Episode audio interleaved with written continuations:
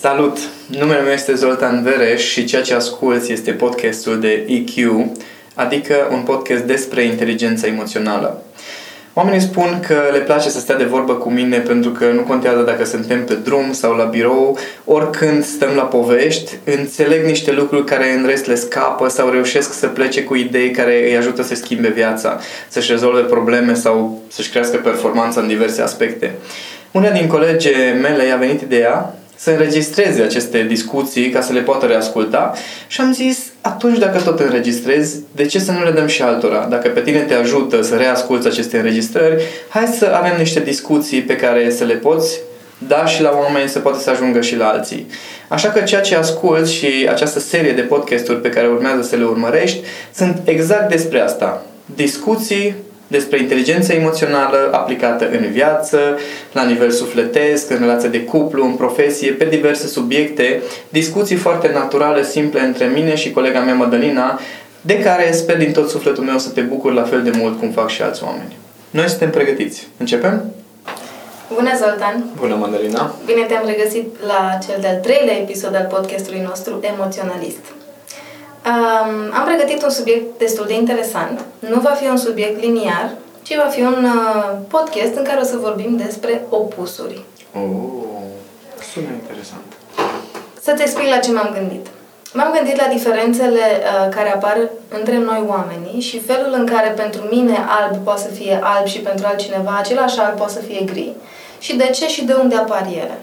Și am vrut să transpunem asta inclusiv în discuțiile legate de emoții și cum anume niște emoții pe care eu le percep pozitive, pentru altcineva pot să fie de fapt negative.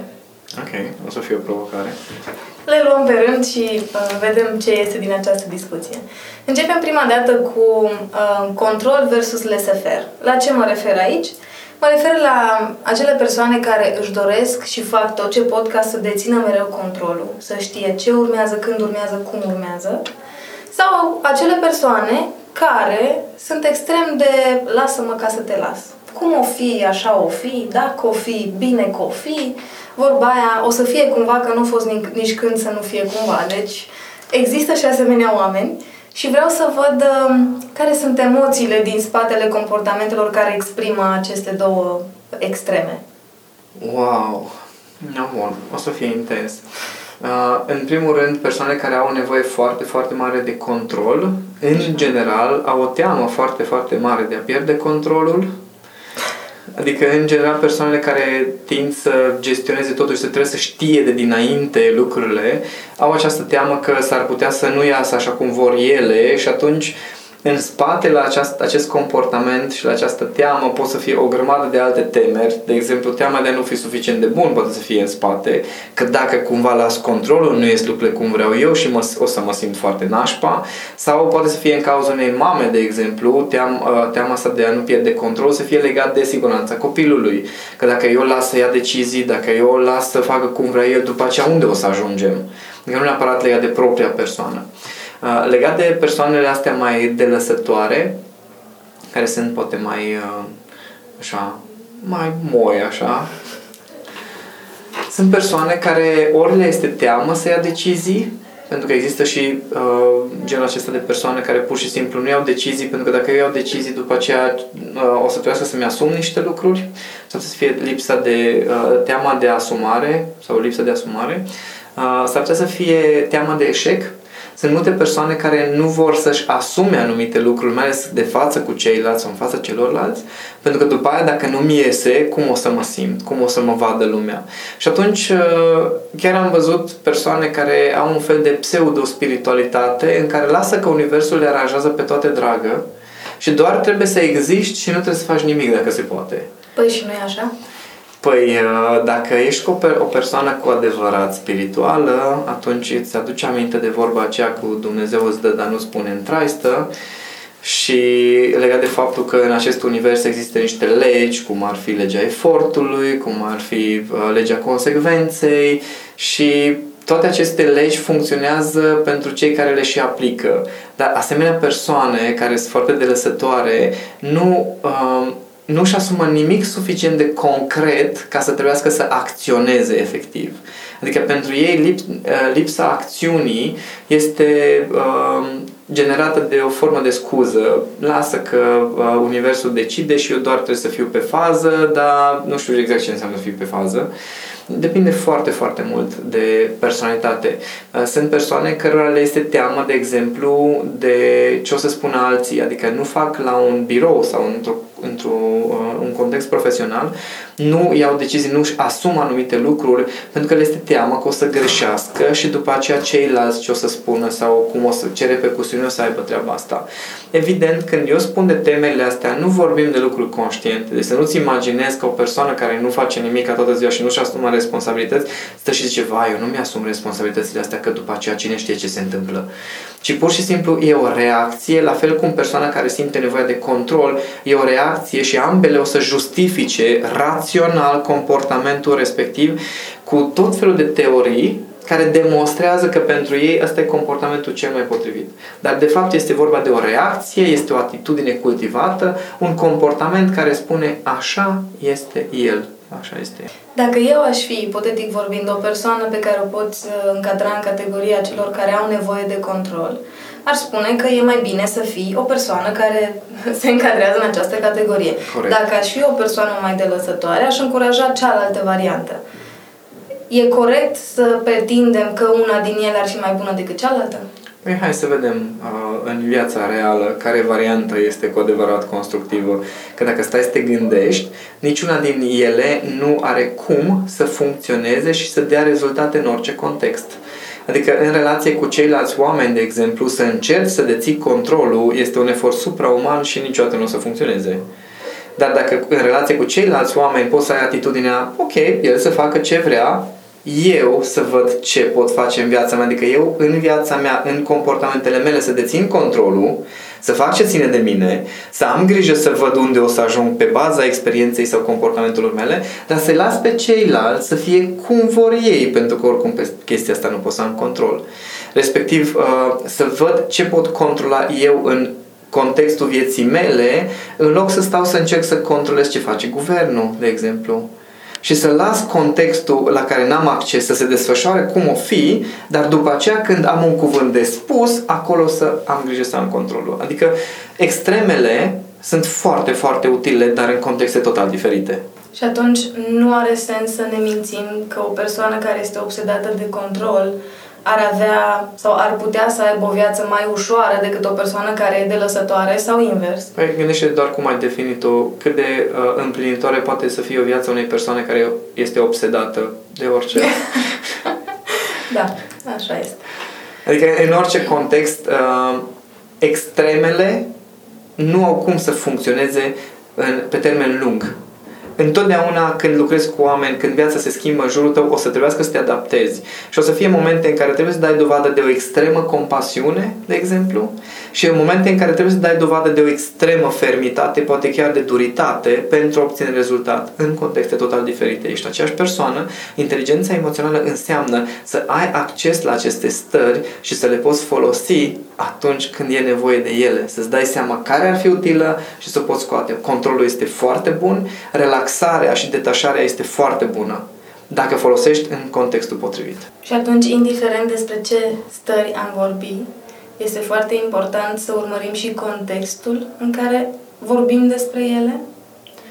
Este important pentru că, până la urmă, stările noastre, lumea noastră emoțională, este un sistem care ne ajută să ne adaptăm la schimbările din exterior. Pentru asta a fost instalat. Dacă stai să te uiți la ce înseamnă viața unui animal, reacțiile animalului pe baza a ce se întâmplă în jurul lor uh, permit ca acel animal să se adapteze la mediu, să gestioneze tot ce se întâmplă. La fel e și sistemul nostru emoțional. În jurul nostru sunt niște contexte și noi reacționăm în funcție de ce crede creierul nostru emoțional din copilărie că ar trebui să fie acea reacție. Doar că viața noastră e mult mai complexă decât a unui animal dar reacțiile noastre funcționează pe aceleași principii. Și atunci dacă noi oamenii nu învățăm să ținem cont de context și să ne adaptăm reacțiile, să le modelăm, atunci nu suntem mai mult decât un animăluț care reacționează la fel la la care vrea să-l hrănească și merge cu mâncarea către el, ca și el la care merge cu băta. El nu are cum să analizeze treaba asta. Noi oamenii avem această capacitate. Am înțeles. Hai să mergem la o altă pereche de aparent um, elemente opuse. Um, introvertitul și extrovertitul.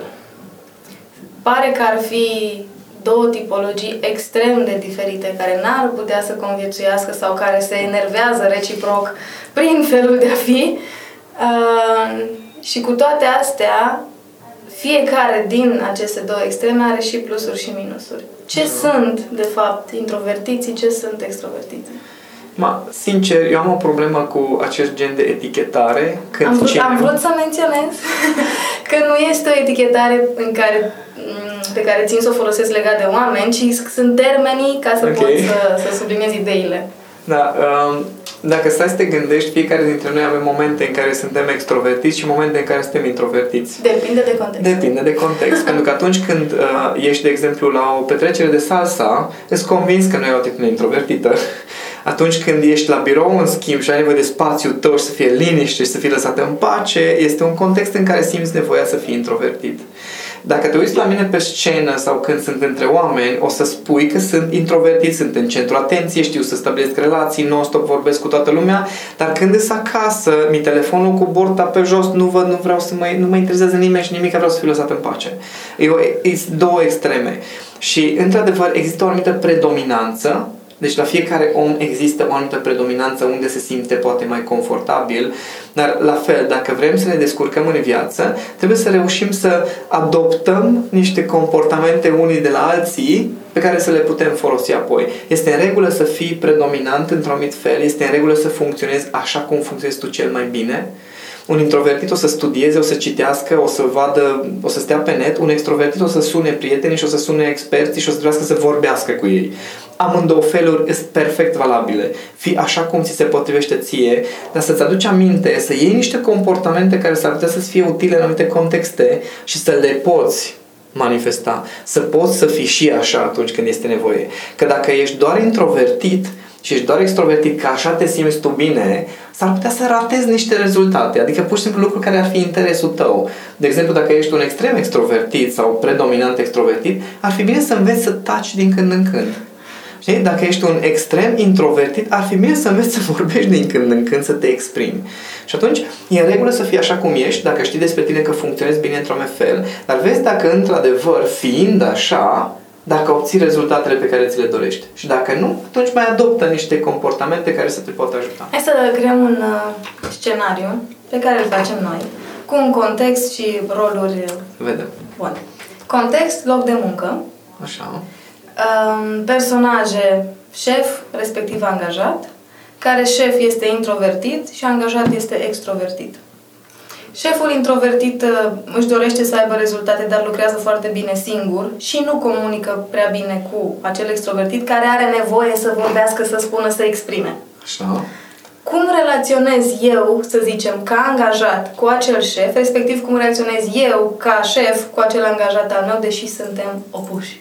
Bun, aici intervine empatia, care înseamnă să înțelegi și să accepti felul celuilalt de a fi, dar dacă cineva care este introvertit reușește să înțeleagă cum e să fie extrovertit, deja e, a rezolvat jumătate din probleme, ca și cum ar avea și el abilitățile. Pentru că empatia, când reușești să înțelegi pe cineva cu adevărat, este ca și cum ai fi asimilat acele abilități. Cum înțelegi pe cineva cu adevărat?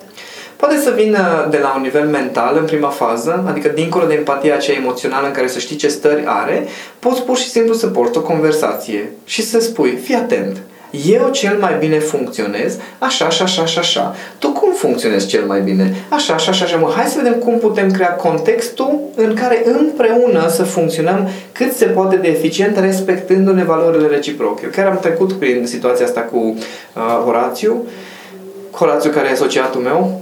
Uh, în primele săptămâni și primele luni noi ne certam. Ne certam foarte constructiv. Aveam o regulă. N-ai voie să pleci din cameră, nici eu n-are voie să plece din cameră, până când n-am ajuns la un consens. Adică ne-am lăsat, ne-am permis să fim fiecare cum îi, ca să vedem cum suntem. Și discutam și aveam discuții de genul, a, deci eu, Horațiu zicea, a, deci eu când uh, încep să zic despre subiectul ăla, tu ai senzația că scot șurubelnițele din buzunar și vin să te reglezi în cap. Zic, da, exact asta este senzația mea. Și te enervezi, da, mă enervez. Deci dacă vii către mine cu șurubenițele tale, mă enervez. Da, bun. Și după ce te enervezi, ne certăm 10 minute și după ajungem la consens. Da, Bun. Și stabileam, stabileam cumva cadru pe baza cum funcționăm fiecare să putem accepta faptul că celălalt în acest moment așa funcționează, să vedem cum putem colabora împreună așa încât rezultatele să fie cele pe care ne le dorim. Ce încerci tu să spui este că e posibil ca într-un context de muncă să obții rezultate chiar dacă persoanele implicate în realizarea rezultatelor uh, sunt fir diferite, personalități complet uh, opuse. Consider că poți să obții rezultate semnificative doar dacă persoanele de acolo sunt fir diferite. Pentru că dacă toți gândesc exact ca tine și toți funcționează ca tine, e puțin probabil să poți crea ceva mai mare decât acel mod de a gândi. Și faptul că eu, de exemplu, cu Horațiu suntem atât de diferiți ne-a ajutat să ajungem la nivelul la care am ajuns în câțiva ani, pentru că am venit cu lucruri total diferite care nu se potriveau de nicio culoare și ne-a forțat pe amândoi să ne lărgim orizonturile cel puțin cât e celălalt. Și asta ne-a forțat cumva să putem să creăm ceva mult mai mare decât fiecare individual.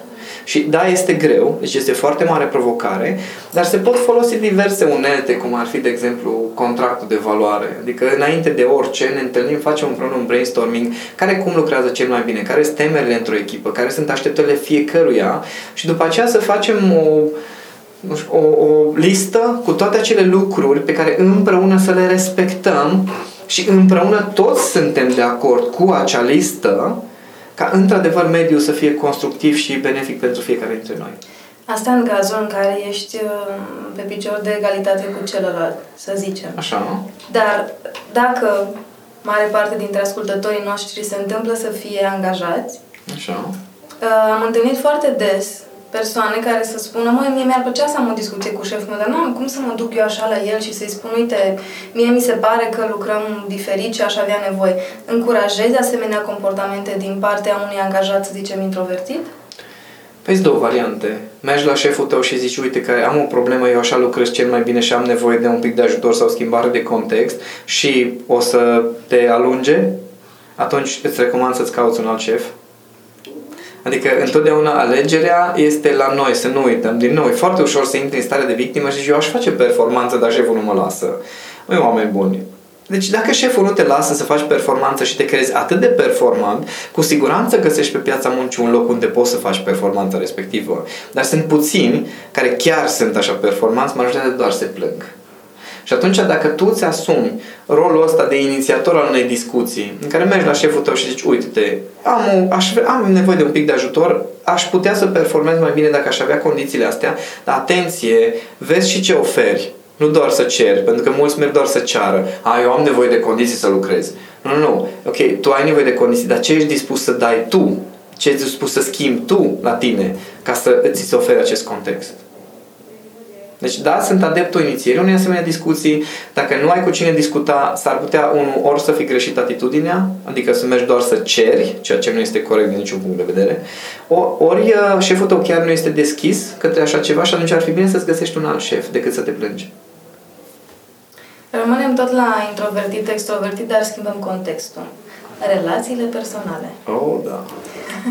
Această amplă dilemă din care nu reușim să ieșim nicicum cum faci când într-o relație se întâmplă să fie un introvertit și un extrovertit care se iubesc? De obicei așa se întâmplă. Cei care au studiat teoria atașamentului știu că este vorba de un atașament anxios, un atașament evitant, care se cuplează împreună, așa zisul extrovertit care tot timpul semnalează probleme și trebuie să vorbească despre orice, cu celălalt care tace și de fiecare dată se simte atacat și se închide și fuge. Din nou, dacă ne iubim și presupunem că ne iubim uh, și vrem să avem o relație armonioasă, atunci ar fi cazul să stăm la o masă împreună la discuții în care fiecare poate să vină cu pretenții și fiecare, poate să, și fiecare este obligat să vină cu ofertă. Dar foarte probabil că convocarea acestei discuții va veni din partea extrovertitului. Cu siguranță. Mai că și aici, extrovertitul acela l-a ales pe introvertitul celălalt. De ce? Să nu uităm că atunci când ai început o relație de cuplu, aveai un filtru roz asupra uh, cărora nu, uh, cum zic, nimeni nu putea să zică nimeni, vezi că ai un filtru roz și nu vezi bine. Lasă-mă că eu simt. Da, ăla a fost creierul tău emoțional care te-a ajutat cu ajutorul șabloanelor din copilărie să ajungi în aceeași situație cu același ecosistem pe care îl trăiai cu tata, cu, cu mama.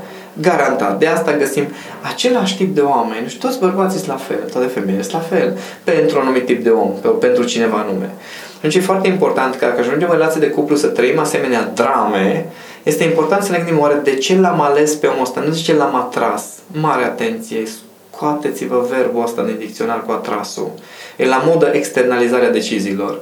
Când cineva a ajuns în patul tău, nu l-ai atras l-ai ales, îl atragi până faci cunoștință cu el. După aia, până ajungeți în pat, deja sunt niște decizii. Și atunci e foarte important dacă tu îți dai seama că nu reușești să porți o discuție cu cineva din relația ta de cuplu, e important să stai să te gândești, oare cu cine am mai trăit în copilărie sentimentul ăsta? Că sigur, cu siguranță ai trăit cu cineva sentimentul respectiv. Și e vorba de șabloanele tale pe care trebuie să lucrezi.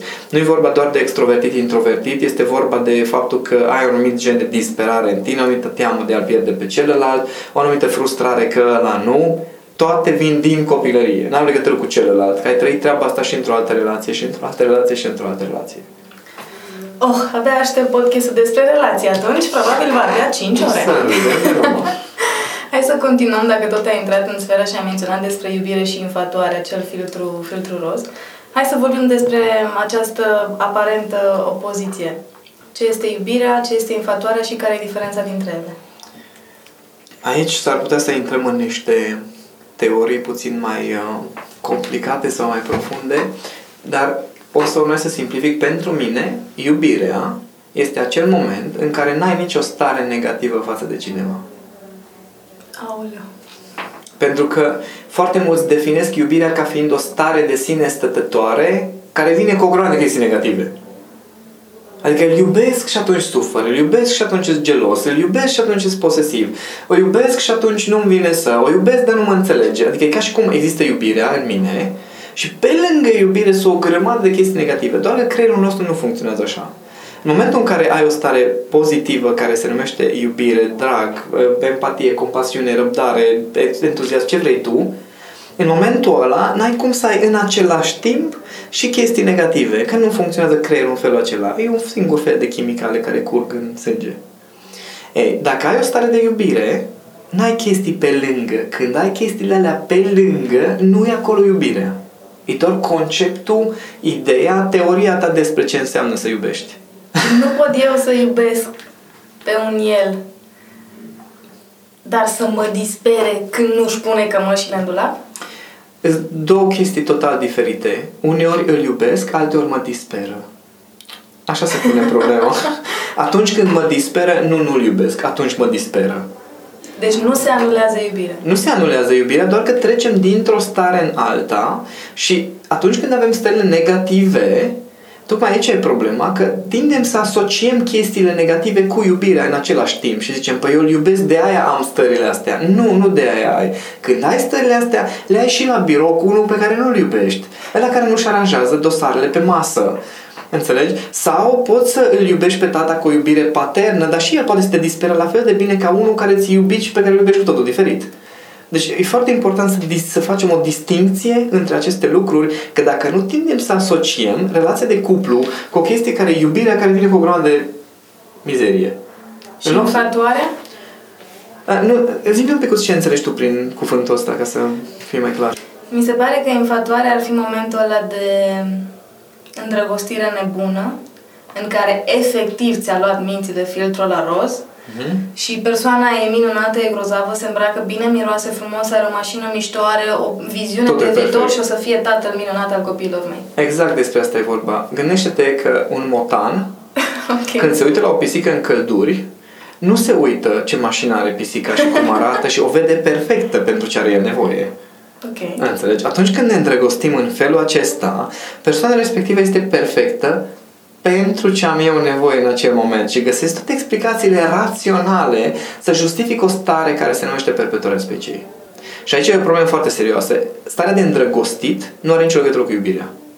Starea de îndrăgostit are legătură cu niște hormoni în creier care seamănă cu drogurile. Deci, realmente, dacă te uiți la imaginea creierului, cum arată când ești îndrăgostit, când ești drogat, e aproape la fel în care creierul tău zice, nu, asta e persoana care îți trebuie acum și nu te interesează nimic altceva.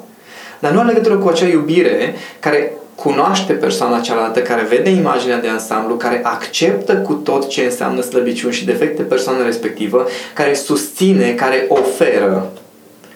Îndrăgostirea este despre a obține ceva. Îndrăgostirea este obiectul unei obsesii la care trebuie să ajungi. Punct. Um, o știu cum s-ar putea... convingere au fost dărâmate în acest putea moment. să demontez niște mituri în acest context. Asta este strict părerea mea.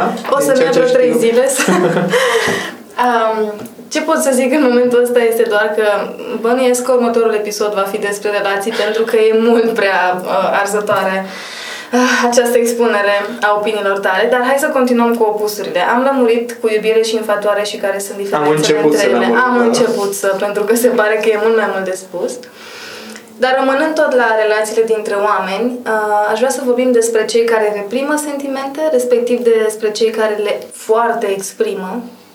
Mă refer aici și la sentimente de iubire, dar mă refer și la acele persoane care au nevoie ca toată lumea din jur să știe despre fericirea lor, respectiv la oamenii care um, nu-și doresc sau nici măcar nu spun când îi doare ceva. Nu știi că suferă omul ăla și la un moment dat afli că de fapt de vreo trei luni de zile duce cu el o depresie teribilă, dar n-a spus nimănui nimic. Cum și de ce apar diferențele astea atât de mari între comportamentele emoționale ale oamenilor? Fiecare dintre noi, în funcție de ce trăim în copilărie, adoptăm un model sau altul. În primul rând, uh, se spune că cei care își exprimă sentimentele le gestionează mult mai bine cei care își reprimă sentimentele și țin în, în ei le gestionează mai, mai greu pentru că rămân acolo niște chimicale care nu se manifestă, nu se exprimă și creează multă tensiune. Niciuna din cele două nu este o, o variantă armonioasă. Persoanele care, persoana consideră că acele persoane care uh, non-stop trebuie să-și exprime sentimentele și atunci știe despre ei toată viața lor și cei cu ei, uh, nu neapărat uh, au empatie față de ceilalți, adică nu-și dau seama de multe ori că la, chiar nu-i interesează sau chiar nu-i treaba lor să te asculte, dar te ascultă poate pentru că au o anumită politețe care se numește a fi fraier din punctul meu de vedere, dar te ascultă.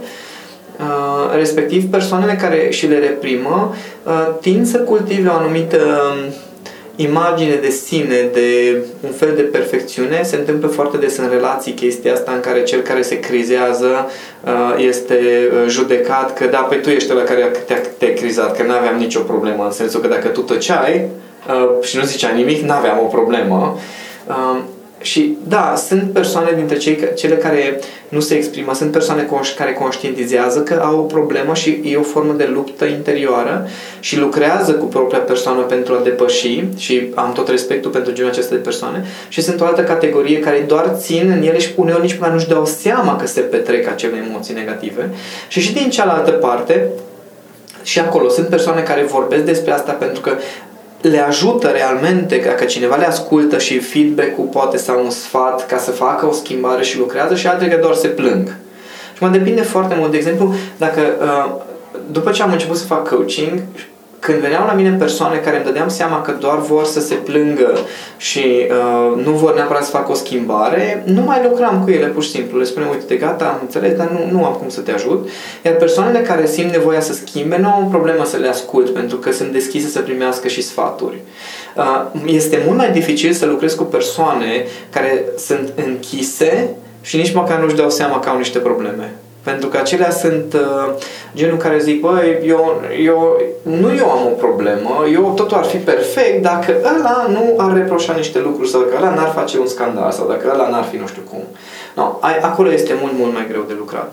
Pentru că inclusiv cu persoanele care se exprimă, de exemplu, dar nu neapărat au intenția de a rezolva, faptul că se exprimă, exprimă problemele și ai de ce să te legi. Dar chiar am avut ocazia trimis, de exemplu, un băiat de uh, mama lui și zicea, uite-te, băiatul e la facultate, e singur, uh, are o problemă reală în relaționarea cu ceilalți, dar el nu recunoaște, a venit la mine băiatul și m-am uitat la el după două, trei schimburi de vorbe, zic, te-a trimis mai cât așa uh, ce da, tu nu vrei să fii aici, nu, nu vreau să fiu aici. Ok, atunci putem să discutăm dacă vrei, dar uh, uh, nu este cazul să intervin. Deci dacă cineva recunoaște că are o problemă, acea persoană poate fi ajutată. Nu consider că are un avantaj sau dezavantaj că te exprimi sau nu te exprimi. Avantajul este când oricare ar fi situația, lucrezi cu tine. Când accepti, da, am o problemă și lucrezi cu tine. Atunci aproape că e irrelevant dacă ești unul sau celălalt. Atâta timp cât tu cu tine ești bine, indiferent ce se vede din afară, că exprimi sau că reprimi, dacă tu cu tine pe bune lucrezi, Da. e suficient. Da, asta este părerea mea. Interesant. Aș vrea să mai vorbim despre um, o singură opoziție, respectiv despre complexele de superioritate, respectiv inferioritate. Le vedem exprimate de foarte multe ori și, uh, cel puțin din câte am mai învățat eu de-a lungul timpului, uh, cel mai des am auzit faptul că oamenii care se consideră superior o fac de fapt dintr-o frică de inferioritate și aș vrea să-mi explici mai multe despre asta. Nu, nu consider că o fac de frică de inferioritate, ci chiar din inferioritate. Adică eu pun chiar un semn de egalitate între complexe de inferioritate și complexe de superioritate, doar că cei care au complexe de uh, superioritate sunt persoane, cu- deci persoane cu complexe de inferioritate de obicei sunt mai închise, mai reprimate și nu se exprimă. Da? Persoane care au complexe de superioritate sunt persoane închise și blocate și inferioare care se exprimă. Ok. Asta e singura diferență. Adică atunci când cineva simte nevoia să îi uh, substitueze pe ceilalți sau să se suprasitueze celorlalți într-un fel sau altul, asta vine din teama că ar putea să ajungă de desubt, pentru că el se simte într-un fel sau altul de desubt cumva.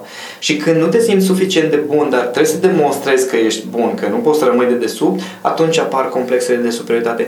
Paradoxal, aceste persoane, uh, ele nu-și dau seama că au complexe de inferioritate. Adică cei care ajung să compenseze în felul acesta, de obicei nu realizează că au complexe de inferioritate și consideră chiar că n-au așa ceva, chiar n-au problema asta. Dar undeva în spate, la nivel emoțional, există constant această teamă de a nu fi suficient de bun, de a fi inferior, de a fi într-un fel sau altul uh, subjugat sau subordonat cuiva. Și cum poate să-și dea cineva seama de ce e în spatele complexului lui aparent de superioritate? Uh, Nu prea poți, pentru că atunci când am lucrat cu oameni de genul acesta, am ajuns, uh, deci am pornit de la situația în care eu am o problemă în viață că la uite ce face și sincer am ajuns la un moment dat uh, cu un prieten care de mai multe ori mi-a cerut ajutorul, el spunea că vrea ajutorul, dar de fapt avea niște complexe de genul acesta de superioritate, de inferioritate și la un moment dat i-am spus, a f- am fost foarte dur cu el ca să ajung să ajung la el și i-am spus, cine te crezi tu la 40 de ani, ești un nimeni, ești un vierme care nu a făcut nimeni, locuiești cu părinții tăi, n-ai făcut nimic în existența asta, dar tu te aștepți ca ceilalți să fie așa, așa, așa, așa. Am fost foarte dur cu el, într-un mod foarte conștient, știam că după aceea pot să-l ajut să depășească chestia respectivă. A început să plângă și a recunoscut și a zis, da, mă, îmi dau seama că sunt, dar mi-este foarte greu să recunosc chiar și față de mine. Și au fost asemenea situații în care a, când vin persoane la mine să-mi ceară ajutorul pentru că alții au probleme, că eu sunt superior, eu înțeleg totul, adică eu am înțeles, eu am făcut, eu sunt perfect și celălalt are probleme, există momente în care uh, mă bag, să zic așa, un pic mai dur, așa încât să-și dea seama că nu, nu sunt perfecți. Și ei au problemele lor și atunci ei cumva, după ce se egalizează nivelul și zice, da, mă, așa este, am și eu probleme, dar mi-e foarte greu să recunosc, dar de acolo putem să începem să lucrăm. Dar asta în ședințe de coaching, nu în relație de cuplu. Atenție! Nu în relație de șef subaltern, pentru că atunci când e vorba de uh, relații sociale în care cumva suntem din aceeași haită, atitudinea de a te lua de complexul de superioritate a cuiva este foarte periculoasă. Pentru că îl provoci, pentru că îl încolțești și o să te atace. Dar pot să-mi permit asta în, în, uh, în rolul de coach, în rolul de terapeut, pot să-mi permit să provoc complexe de superioritate până ajungem la baza lor, dar în viața de zi cu zi este foarte dificil să gestionezi asta. Eu recomand uh, stare de compasiune, stare de înțelegere, să-ți aduci aminte când cineva este arogant, când cineva este superior, când cineva este agresiv, că acele stări toate vin din teamă și vin din teamă de nu fi suficient de bun. Deci inclusiv astea se tratează tot cu iubire. Da. Exact ce ziceam. Când nu ai nicio stare negativă față de cineva, îi oferi acel context în care poate să fie uh, un copil în siguranță, să crească, să exploreze, să se uite în oglindă și să zică nu sunt suficient de bun, mă iubește, așa Genial. Nu cred că mai are sens să mai adăugăm nimic. Am încheiat uh, apoteotic, să spun așa. um, aș vrea să adresez, uh, ca întotdeauna, întrebarea către cei care ne ascultă. Și ei să ne lase comentarii, fie uh, pe Facebook, fie pe blog, fie dacă n-au curaj să le facă public, pot să ne scrie e mail le vedem, le citim și ne bucurăm de ele. Așa că te rog. Sunt foarte curios de ce anume a observat fiecare pe baza acestei expuneri în care practic am am descoperit mai multe tipologii de comportamente și oarecum ce este în spatele lor. Sunt curios de ce revelații au avut legat de propriile comportamente, care au fost acele lucruri pe care le, le-ați descoperit pe măsură ce le-am descoperit eu aici și poate ne lăsați un feedback și un mesaj să vedem și noi ce mai descoperă lumea. Mulțumesc frumos! Și eu mulțumesc!